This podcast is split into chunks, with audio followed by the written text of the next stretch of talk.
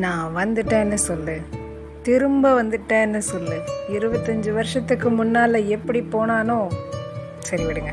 ரெண்டு வாரத்துக்கு முன்னால் எப்படி போனேனோ? கபாலி அப்படியே திரும்பி வந்துட்டான்னு சொல்லு. கபாலிடா. ஹாய் மகாஸ். லாங் டைம் நோ சி எல்லாரும் எப்படி இருக்கீங்க? ஃபைனா எங்கே நம்மளை நிம்மதியாக இருக்க விடுதுங்க? தா இப்போ நீ வந்துட்டல? அப்படின்னு நீங்கள் சொல்கிற மைண்ட் வாய்ஸ் எனக்கு கேட்குது இருந்தாலும் வழக்கம் போல் நம்ம புத்தக பூங்கத்தில் இந்த எபிசோடில் என்ன புக்கு பார்க்க போகிறோம் எனி கெஸ் யாருக்காச்சும் ஏதாச்சும் இருக்கா? ஒரு புளிப்பும் வேணாம் அப்படின்னு நீங்கள் எல்லோரும் சொல்கிறதுனால வாங்க நம்ம டேரெக்டாக எபிசோடுக்குள்ளே போயிடலாம்.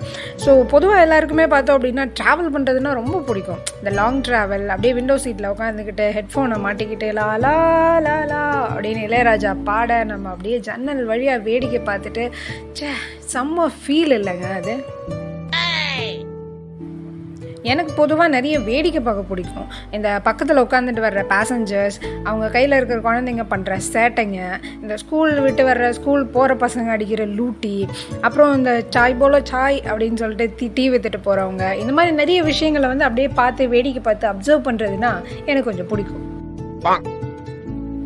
எந்த ஒரு வேலையுமே இல்லாமல் வேடிக்கை பார்க்கறது இல்லை என்ன ஒரு சுகம் இல்லை. அப்படி இங்கேயும் ஒருத்தர் வந்து வேடிக்கை பார்க்குறாரு. அவர் வேடிக்கை பார்த்த விஷயங்களை ஒரு புக்காகவும் பப்ளிஷ் பண்ணுறாரு பொதுவாக நம்மளை சுற்றி இருக்கிற விஷயங்களை நம்ம வேடிக்கை பார்ப்போம். நம்மளை பக்கத்தில் இருக்கிறவங்கள நம்ம வேடிக்கை பார்ப்போம். ஆனால் இங்கே இவர் என்ன பண்ணுறாருன்னா இவரையே இவர் வந்து வேடிக்கை பார்க்குறாரு. அதை பற்றி ஒரு புக்காகவும் போடுறாரு. அதாவது ஒரு தேர்ட் பர்சன் பாயிண்ட் ஆஃப் வியூவில் தன்னையும் தன்னோட வாழ்க்கையும் வேடிக்கை பார்க்குறாரு. ஸோ ரொம்ப இழுக்காமல் இந்த வாரம் இந்த எபிசோடில் நம்ம பார்க்க போகிற புக் அந்த புக்கோட பேர் வேடிக்கை பார்ப்பவன். அந்த புக்கை எழுதின எழுத்தாளர் கவிஞர் திரு நா. முத்துக்குமார் அவர்கள். தான் பிறந்ததுலேருந்து ஒவ்வொரு நிகழ்வையும் எந்த ஒரு பயாசம் இல்லாமல் ஒரு சுயசரிதையில் இருக்கிற மாதிரி எந்த ஒரு தம்பட்டமும் அடிச்சுக்காம நான் இப்படி நான் அப்படி நான் ரொம்ப நல்லவன் வல்லவன் அப்படின்னு காமிச்சிக்காம ரொம்ப இயல்பாக அழகாக வேடிக்கை பார்த்துருப்பாரு. நம்மளும் அதே இயல்பை உணர்ந்துக்கிற மாதிரி எழுத்துலையும் காமிச்சிருப்பாரு.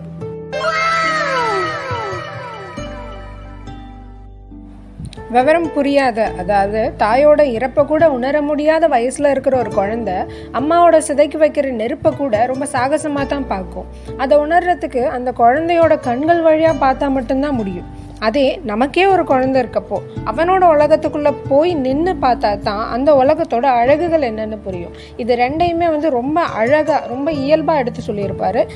வீட்டு நிலப்படி ஒசரத்துக்கு நம்ம வளர்ந்து நின்னாலுமே இடுப்பு ஒசரம் கூட வளராத பையன்கிட்ட நம்ம வேலை நான் ஒரு மேனேஜர் அப்படின்லாம் புரியணும் அப்படின்னு முத்துக்குமார் எதிர்பார்க்கவே இல்லை. அவனோட சைல்டுஹுட்டை அந்த குழந்தைத்தனத்தை எந்த கரையும் படியாமல் அந்த யதார்த்தங்களோட நீயும் ஒரு ஸ்கூலுக்கு போ அப்பா ஒரு ஸ்கூலுக்கு போயிட்டுருக்கேன் உங்கள் மிஸ்ஸு பேர் பானு என்னோட மிஸ்ஸு பேர் வேணு அப்படின்னு சொல்லி அவனுக்கான அந்த குழந்தைக்கான சின்ன உலகத்துக்குள்ளே ஒரு குழந்தையாவே வளர்க்குறாரு அவரும் வளர்றாரு. முதன் முதலாக அப்பா அறிமுகப்படுத்துகிற எந்த ஒரு விஷயமுமே ஒவ்வொரு குழந்தைக்கும் ரொம்பவே ஸ்பெஷல் அப்படி புத்தகங்களை அறிமுகப்படுத்தின அப்பாவை பற்றி நான் படிக்கிறப்போ என்னால் எங்கள் அப்பாவை யோசித்து பார்க்காம ரிலேட் பண்ணிக்காமல் இருக்கவே முடியல. அதே முத்துக்குமார் ஒரு ஆறு ஏழு வயசில் உள்ளூரில் தேன் மிட்டாய் கல்கோனா இந்த அதிர்ஷ்ட அட்டைன்னு சொல்லுவாங்க தெரியுமா? சொரண்டனா வந்து ப்ரைஸ் விழுமே அந்த மாதிரி. அதெல்லாம் பண்ணி சேர்த்து வச்சு வியாபாரியாக ட்ரை பண்ணுறப்போ என்னோட ஒரு ஃபோர்த்து ஃபிஃப்த்து ஸ்டாண்டர்ட் நினைக்கிறேன். எங்கள் ஊரில் கிடைக்கிற அந்த இலந்த வடை அப்புறம் அந்த மலை இலந்த தேங்காய் மாங்காய் உப்பு மாங்காய் வடு அப்புறம் அந்த கல்கோனா இந்த மாதிரி நிறைய பொருட்கள் ஒரு இருபது ரூபாய்க்கு மொத்தமாக எஸ்டிமேஷன் போட்டு எல்லாத்தையும் வாங்கி சம்மர் ஹாலிடேஸில் கடை ஆரம்பிக்கணும் அப்படின்னு நினச்சி நான் எஸ்டிமேஷன்லாம் போட்டிருக்கேன். ஸோ அந்த என்னோட குழந்தைத்தனத்தை வந்து என்னால் ஞாபகப்படுத்திக்க முடிஞ்சிச்சு ரிலேட் பண்ணிக்க முடிஞ்சிச்சு. எஸ்டிமேஷன் மட்டும்தான் போட்டிருந்தோம். தேங்காய் மாங்காவும் யாரும் கொடுக்கல அந்த இருபது ரூபாயும் யாரும் கொடுக்கல. அதனால அந்த பிளான் அப்படியே இழுத்து மூடியாச்சு. கிராமத்து சின்ன சின்ன கனவுகளோட தன்னோட கவிதையை சேர்த்த ஒருத்தன் அந்த கனவுகளுக்காக என்னவெல்லாம் செஞ்சான் எப்படியெல்லாம் முயற்சி பண்ணினான் எத்தனை தடைகளை கடந்து எவ்வளோ போராட்டங்களுக்கு அப்புறம் எவ்வளோ பிரச்சனைகளுக்கு அப்புறம் என்னவெல்லாம் இழந்து இந்த உயரத்துக்கு வந்தான் அப்படிங்கிறத வந்து இந்த புக்கை படிக்கும்போது நம்ம எல்லாராலையுமே வந்து ரிலேட் பண்ணிக்க முடியும் புரிஞ்சுக்க முடியும். எந்த ஒரு உயரமுமே வந்து நிரந்தரம் கிடையாது. உயரங்களுக்கு அடுத்து கண்டிப்பாக ஆழம் மட்டும்தான் இருக்கும் அப்படின்றத உணர்ந்ததுனாலேயோ என்னவோ அவர் அந்த உயரத்திலே இருந்தார் அப்படின்னு நான் நினைக்கிறேன். ஒரு கவிஞனாக இருந்தவர் நம்ம எல்லாருக்கும் எல்லாருக்குமே தெரியும்.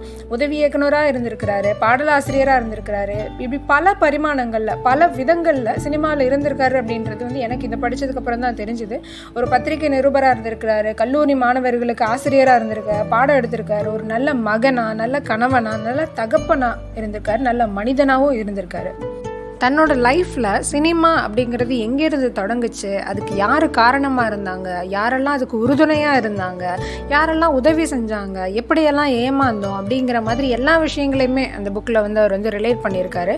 கவிதை எழுதுறது அப்படின்னா ஏதோ உட்கார்ந்தோம் எழுதணும் அப்படின்ற மாதிரி நினைக்காம அதுக்கு பின்னாடி எவ்வளோ வருஷத்து உழைப்பு இருந்துச்சு? அதுக்கான அவரோட கனவுகள் எவ்வளோ இருந்திருக்கு? அதுக்காக அவர் எவ்வளோ படிச்சிருக்காரு? எவ்வளோ தெரிஞ்சுக்கிட்டு இருந்திருக்காரு? எவ்வளோ நாலேஜ் இருந்துச்சு அப்படின்ற மாதிரி எல்லாத்தையுமே வந்து இந்த புக்கில் வந்து நம்ம படித்து ரிலேட் பண்ணிக்கலாம். இத்தனை அத்தியாயங்களில் கிட்டத்தட்ட ஒரு முப்பது அத்தியாயத்தில் மனசை உலுக்கி போட்ட அந்த ஒன்று எழுத்தாளனா நாமத்துக்குமாரை ரொம்பவே மிஸ் பண்ண வச்சுது. வயதென்னும் ரயில் வண்டி அப்படின்ற எபிசோடில் ஒரு ஃபேண்டசி எபிசோடு அது. கடவுள் கூட சேர்ந்து ஒன்றா ட்ரெயின் ட்ராவல் பண்ணியிருப்பார். தன்னோட கடந்த காலத்துக்கு தன்னோட பாஸ்ட்டுக்கு கடவுள் கூட சேர்ந்து போய் ஒரு ஒரு விஷயத்தையும் வந்து திருப்பி எக்ஸ்பீரியன்ஸ் பண்ணியிருப்பார்.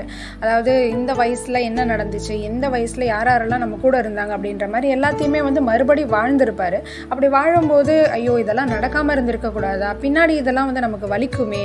இவங்கெல்லாம் நம்ம கூட இருக்க மாட்டாங்களே? நம்ம அம்மா நம்மளை விட்டு போயிருப்பாங்களே? நம்ம ஃப்ரெண்டு நம்ம பெஸ்ட் ஃப்ரெண்ட் நம்ம நம்மளை விட்டு போயிருப்பானே அப்படின்ற மாதிரி ஒரு ஒரு விஷயத்தையும் பார்த்து ஏங்கி இருப்பார் இதெல்லாம் நடக்காமல் இருக்கக்கூடாது அப்படின்னு நினச்சி கலங்கி இருப்பார் ஏன்பா கடந்த காலத்தையே பார்க்குறிய கொஞ்சம் முன்னால் போய் உன்னோட எதிர்காலத்தையும் நீ பார்க்கக்கூடாதா அப்படின்னு சொல்லி கடவுள் கேட்கும்போது நாளைக்கு என்ன நடக்க போகுது அப்படின்றது இன்றைக்கே எனக்கு தெரிஞ்சிருச்சுன்னா வாழ்க்கையோட சுவாரஸ்யமே இல்லாமல் போயிருமே கடவுளே அப்படின்னு சொல்லி அந்த எபிசோடை வந்து அந்த அத்தியாயத்தை அவர் முடிச்சிருப்பாரு. இது நடக்காமல் இருந்திருக்க கூடாதா? பின்னால் எத்தனையோ ஆயிரம் பேர் வழியோட இந்த கேள்வியை மனசில் சுமக்க போகிறாங்க அப்படின்றது ஒருவேளை உங்களுக்கு தெரிஞ்சிருந்தா கடவுளோடு சேர்ந்து உங்களோட எதிர்காலத்தை நீங்கள் பார்த்துருந்தா இதெல்லாம் நடக்காமல் நீங்கள் மாற்றிருப்பீங்களா இந்த வழி எல்லாருக்கும் வராமல் நீங்கள் தடுத்திருப்பீங்களா? அப்படின்ற கேள்வியை முத்துக்குமாரை பார்த்து கேட்கணும் அப்படின்னு எனக்கு தோணுனதை என்னால் மறைக்க முடியல. So end of the episode எவ்வளோ காலங்கள் ஆனாலும் சில மனுஷங்களை காலம் வந்து எப்போவுமே மறக்க விடாது. முத்துக்குமார் அப்படி ஒரு கலைஞன் அப்படி ஒரு கவிஞன். ஸோ வாய்ப்பு கிடைச்சா கண்டிப்பாக இந்த புக்கை வந்து வாங்கி படிங்க. நெக்ஸ்ட் எபிசோடில் நம்ம வேறு ஒரு ஜேர்னலில் வேறு ஒரு புக்கை கண்டிப்பாக பார்க்கலாம். Until then it is tata bye bye நான் உங்கள் வாணி.